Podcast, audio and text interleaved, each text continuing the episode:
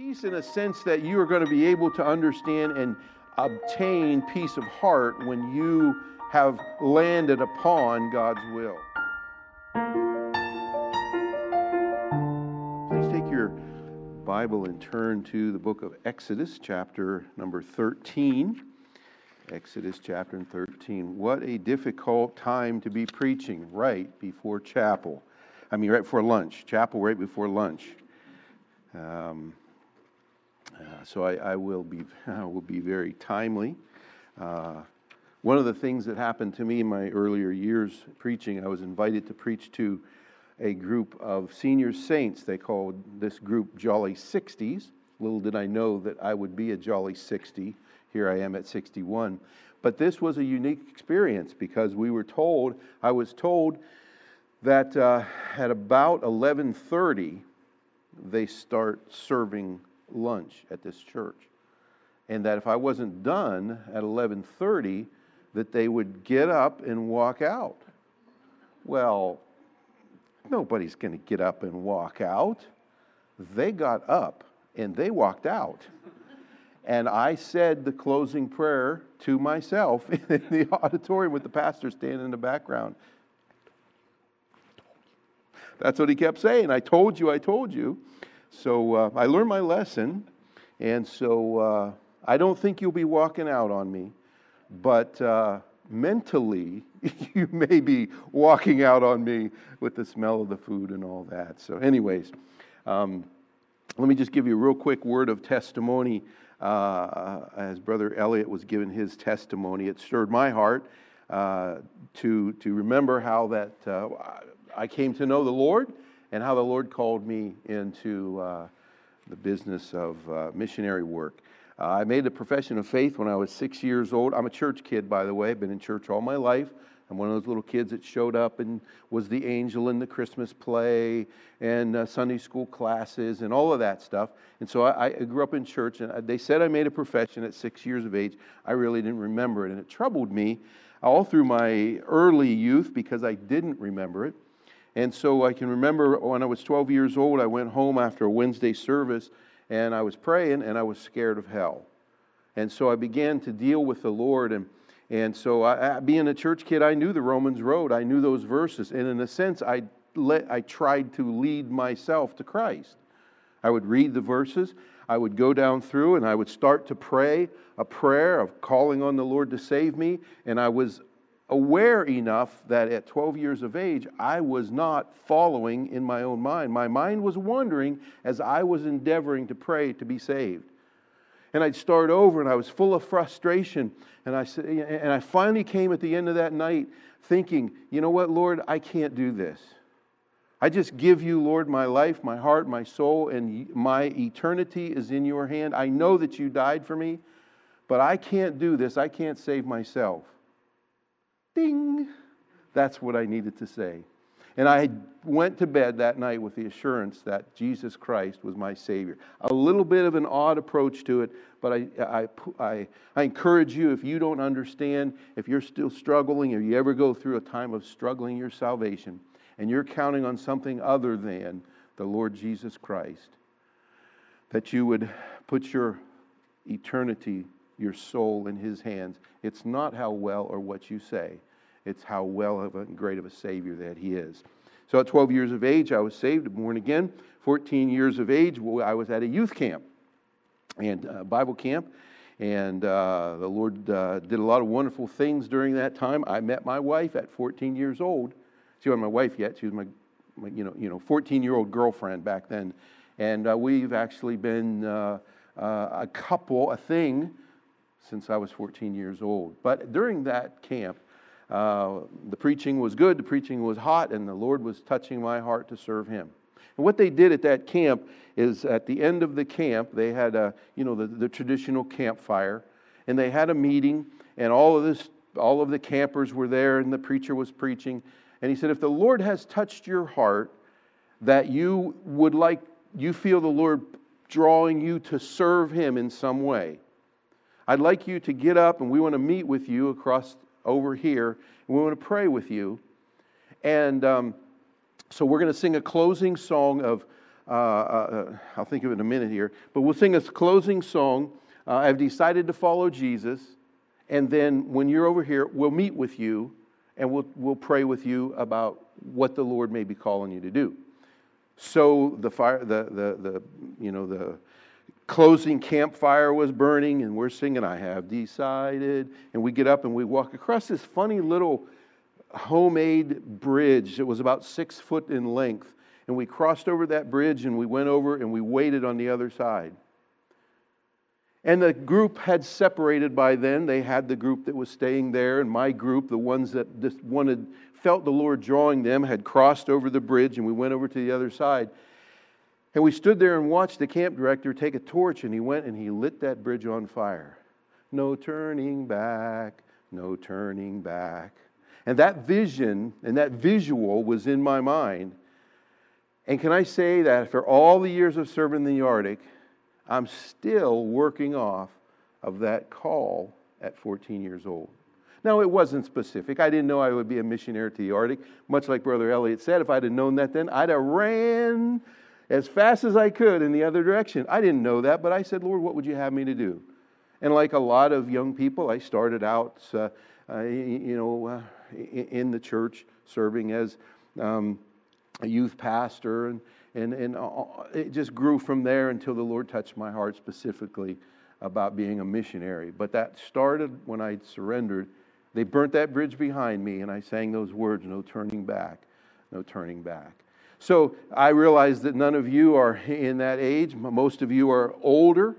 Uh, but let me say the things that God does in your heart in your youth, whether it's a, as a teenager or as a young adult, they have great value.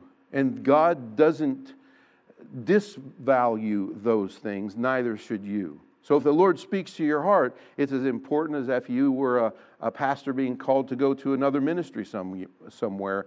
It's totally and utterly important. Well, with that in mind, I, would ask you to look with me in the Word of God in, in uh, uh, Exodus chapter 13. And uh, we're going to read in verse number 17 and 18, two verses that I hope to be able to help you uh, with, with some truths and some thoughts that might, that might help you at this point in your ministry and in your life. Um, verse number 17 of Exodus 13. And it came to pass when Pharaoh had let the people go that God led them not through the way of the land of the Philistines, although that was near. For God said, Lest peradventure the people repent when they see war and they return to Egypt. But God led the people about through the way of the wilderness of the Red Sea. And the children of Israel went up harnessed out of the land of Egypt. Now, this is a bit of an encapsulation, a bit of a, uh, an overall condensed version of many things that happened. But I want to speak for a few minutes before we uh, uh, partake of another wonderful, wonderful meal. Uh, I want to speak on God's way. Generally, God's way. I can't help you if you come to me and you say, Brother Donnelly, what do you think uh, God's will for my life is? I, I don't know. Uh, what do you think I should do? What should I do, this or that? I can't really do that, and that's not my place, anyways, as a visitor. But I do see in Scripture some things that concerning this journey that the Israelites made from Egypt toward the promised land that tells me a little bit about God's way. God's way of doing things and God's literal way, the path that He leads us. And as you're deciphering, and this is certainly a time of your life that probably some of you are thinking, what is it that God is going to lead me to do? Hopefully, you'll find something from the Word of God and from the challenge it will help you in that overall process of knowing where God would have you to serve and what would God would have you to do God's way. Now, uh, I'm not really good with uh, words and building word pictures, but I want to describe to you, uh, and, and, and you've probably seen this, and so I hope you'll agree with me. When you're looking at the Sinai Peninsula, uh, it, it's, it's, if you can visualize a piece of pizza on its point.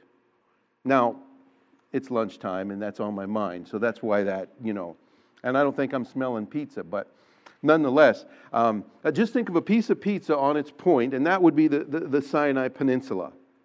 And uh, if you're looking at it up there, on the one side would be uh, Egypt from where they originated, and the goal was the promised land that would be across the top of, of the other side. And then, and then uh, uh, Mount Sinai would be at the point of the pizza at the bottom. Now, if you and I were making a journey and we punched in our GPS, uh, the promised land, GPS would take you right across the top. The shortest path between two distances is a straight line. And there would be a line go straight across through, through, through the land of the Philistines. But that wasn't God's way. God led them in a very different way and with different purposes in mind. And so your desire may be to go from, you know, Bible college to mi- this particular goal in ministry and a straight line. You may find the ultimate goal of God's will where you want to be, and you're going to go straight there. But God's way often leads you not in a straight line, but down to the bottom and back up to get to where you need to be.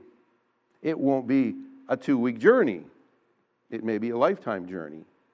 But nonetheless, God has a plan for you. First of all, I want you to recognize, and I feel it's safe to say this, certainly of heart, if not uh, in whole, but is that God's way is a way of peace.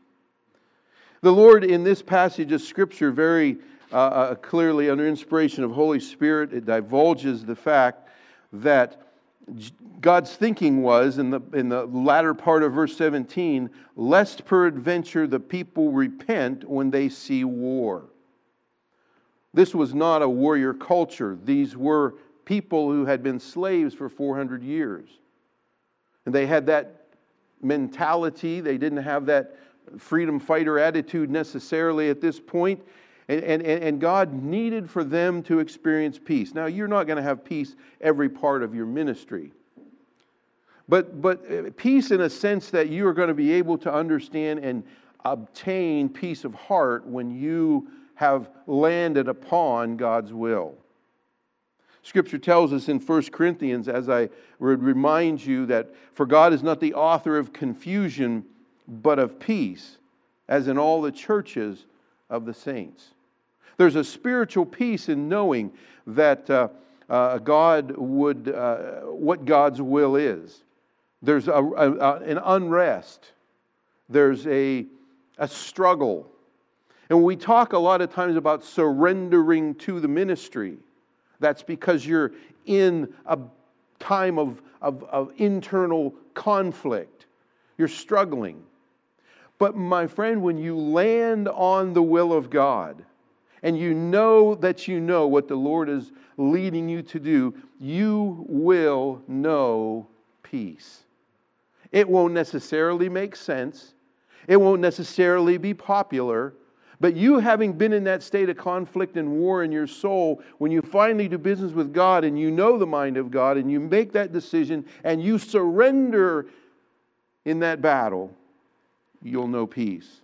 It's a spiritual peace, it's a, an inner peace um, that when you finally settle on it, you, you, you, you just hate to tell parents, possibly a spouse, what the word of the Lord is. And part of that, the will of the Lord is. And part of that battle is having to tell family that you're going to move 3,000, 6,000 miles away across the globe away. And you're just in turmoil about how am I going to tell mom that I'm taking the grandkids away from them? How am I going to do it?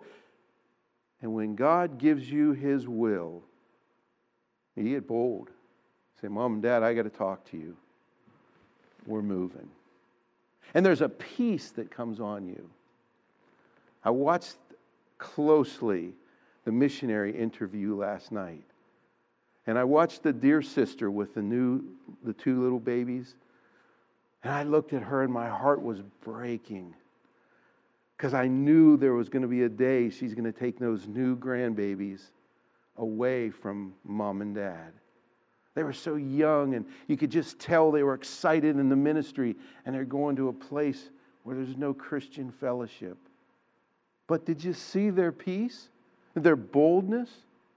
God's way is a way of peace. God's way is a way with no turning back. I oftentimes, in my mind, and I, have got a crazy mind, but I often think when, they, when the Israelites were approaching the Red Sea, what an amazing event that was when the Red Sea parted. But as I've gotten older and been through a little bit of ministry myself, the fantastic thing in the, and another amazing part of that story has to be when they were on the other side. And those walls collapsed and their path back was closed.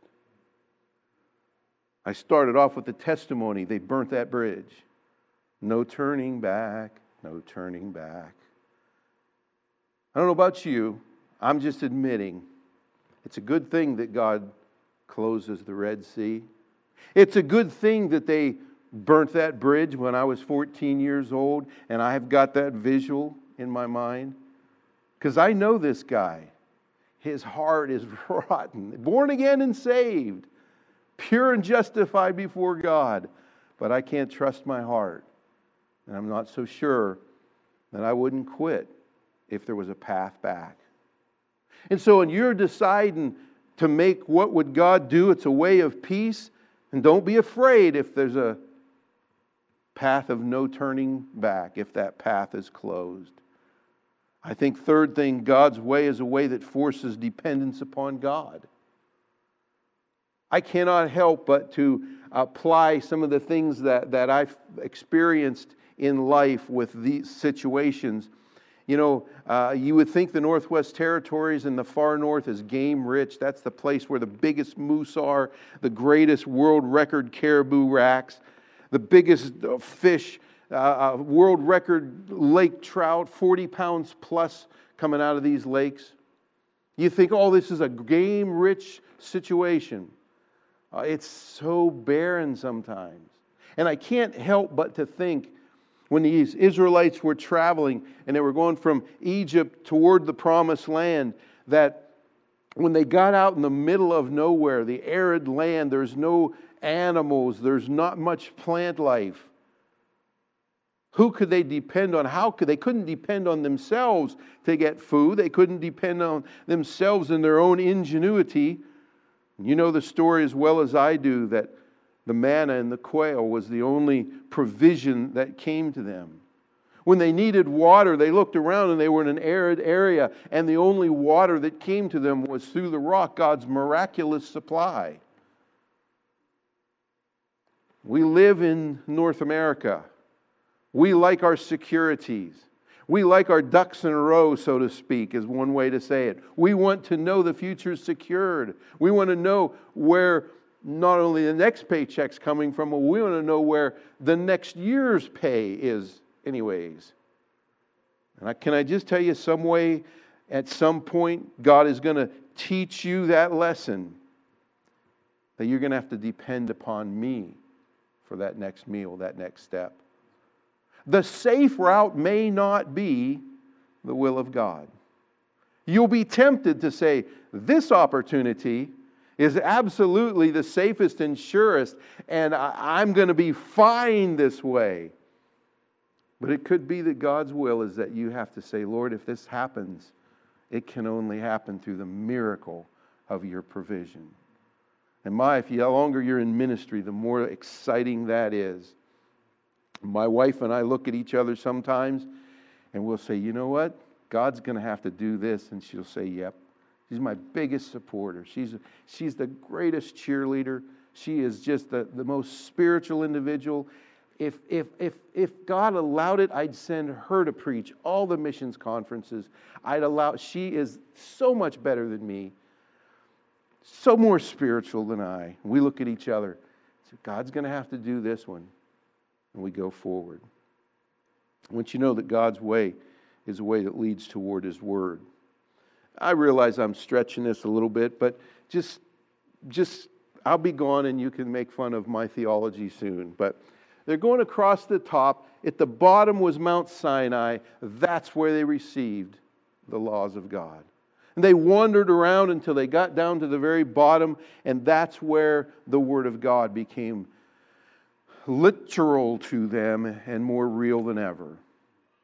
Your path of knowing God's will is going to be a place that's going to lead you closer to the Word of God.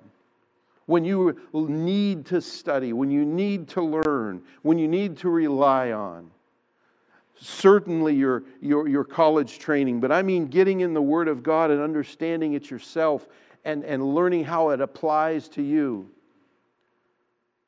You say, I would do this, but it's beyond my ability, and I'm really going to have to kick up my studying.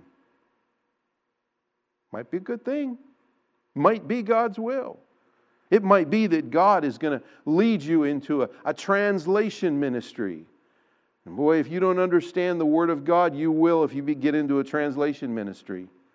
Don't be afraid of that because you're getting into the richest and the greatest mine that there's ever been, and that's the Word of God. Can I say this? God's ways a way that takes time. We all know Isaiah 40 31. They that wait upon the Lord shall renew their strength, that waiting upon the Lord. Great messages have been brought forth on how that the trip should have been just a mere number of weeks and it ended up being a 40 year 40 year trip. But god did something. He took those slave and subservient society and during that time he turned them into warriors a peculiar people through which the messiah would be, would be born. Our world is an instant world and that affects our theology way too much. You probably don't remember a world before a microwave. I do. Everything was really slow. And my grandmother told me about a world where they built a fire in a stove before they cooked. And our world gets so fast and so quick and so instant, sometimes our theology is drug into that, that realm of instant. Yes, call upon the name of the Lord, thou shalt be saved, and that's instant. But sometimes the growth and the decisions, sometimes the, the path is not a path from uh, college to senior pastorate. Sometimes there's a growth period, a metamorphosis takes place. Um, Sometimes people start out as the, the caterpillar and end up as the, the beautiful butterfly. And some of us just kind of wiggle along our whole career and we never metamorphosize into something beautiful. But God uses us. It's a journey that takes time.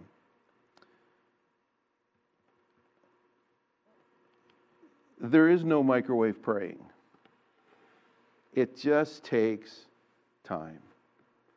It takes a mental process. And we say this in closing God's way is an orderly way. Notice a phrase I hadn't seen for before, and as I studied this out, I noticed that phrase at the bottom of verse 18. And the Lord uh, led the children of Israel went up harnessed out of the land of Egypt. Now, I don't believe that this was literally some sort of like a harness that they wore, but it's a terminal, a word and terminology describing order. We know through Scripture that there was 600,000 men. Of course, we, we, we know that number doesn't include women and children in the mixed multitude. The whole number could have been a, a, a million plus easily. But just 60,000 men standing five abreast, one meter between those columns, That would have been a column of 68 miles long. Now, don't think that when they crossed the promised land that they were fanned out like, like a bunch of bandits. Don't think that they were in a harness marching just like I've described. But the only way they could accomplish that was there was some order in the way they conducted themselves. The leaders demanded order. I don't think they, they spread out all across the face of the beach when they got to the Red Sea. There was an orderly place. I don't know how wide it was, but they, there was order. So God's way is a way of order. He's not the author of confusion, it's order. Let me just ask you this. Ask yourself this as you go into the future concerning God's will. Is your life chaotic? Is your thoughts chaotic? Have you no peace? Are you in turmoil? that's not the choice of God. There's peace when you finally get the choice of God in your heart and will. People will describe to me sometimes in counseling their life. You say, This is going, that's going. I say, Your life is in chaos. You need to stop and change something. That's not what God does. God gives us a peace that passeth all understanding. So as you search out the future, and you need to know, God will bring you to a place of order. Now, I'm not the most orderly individual.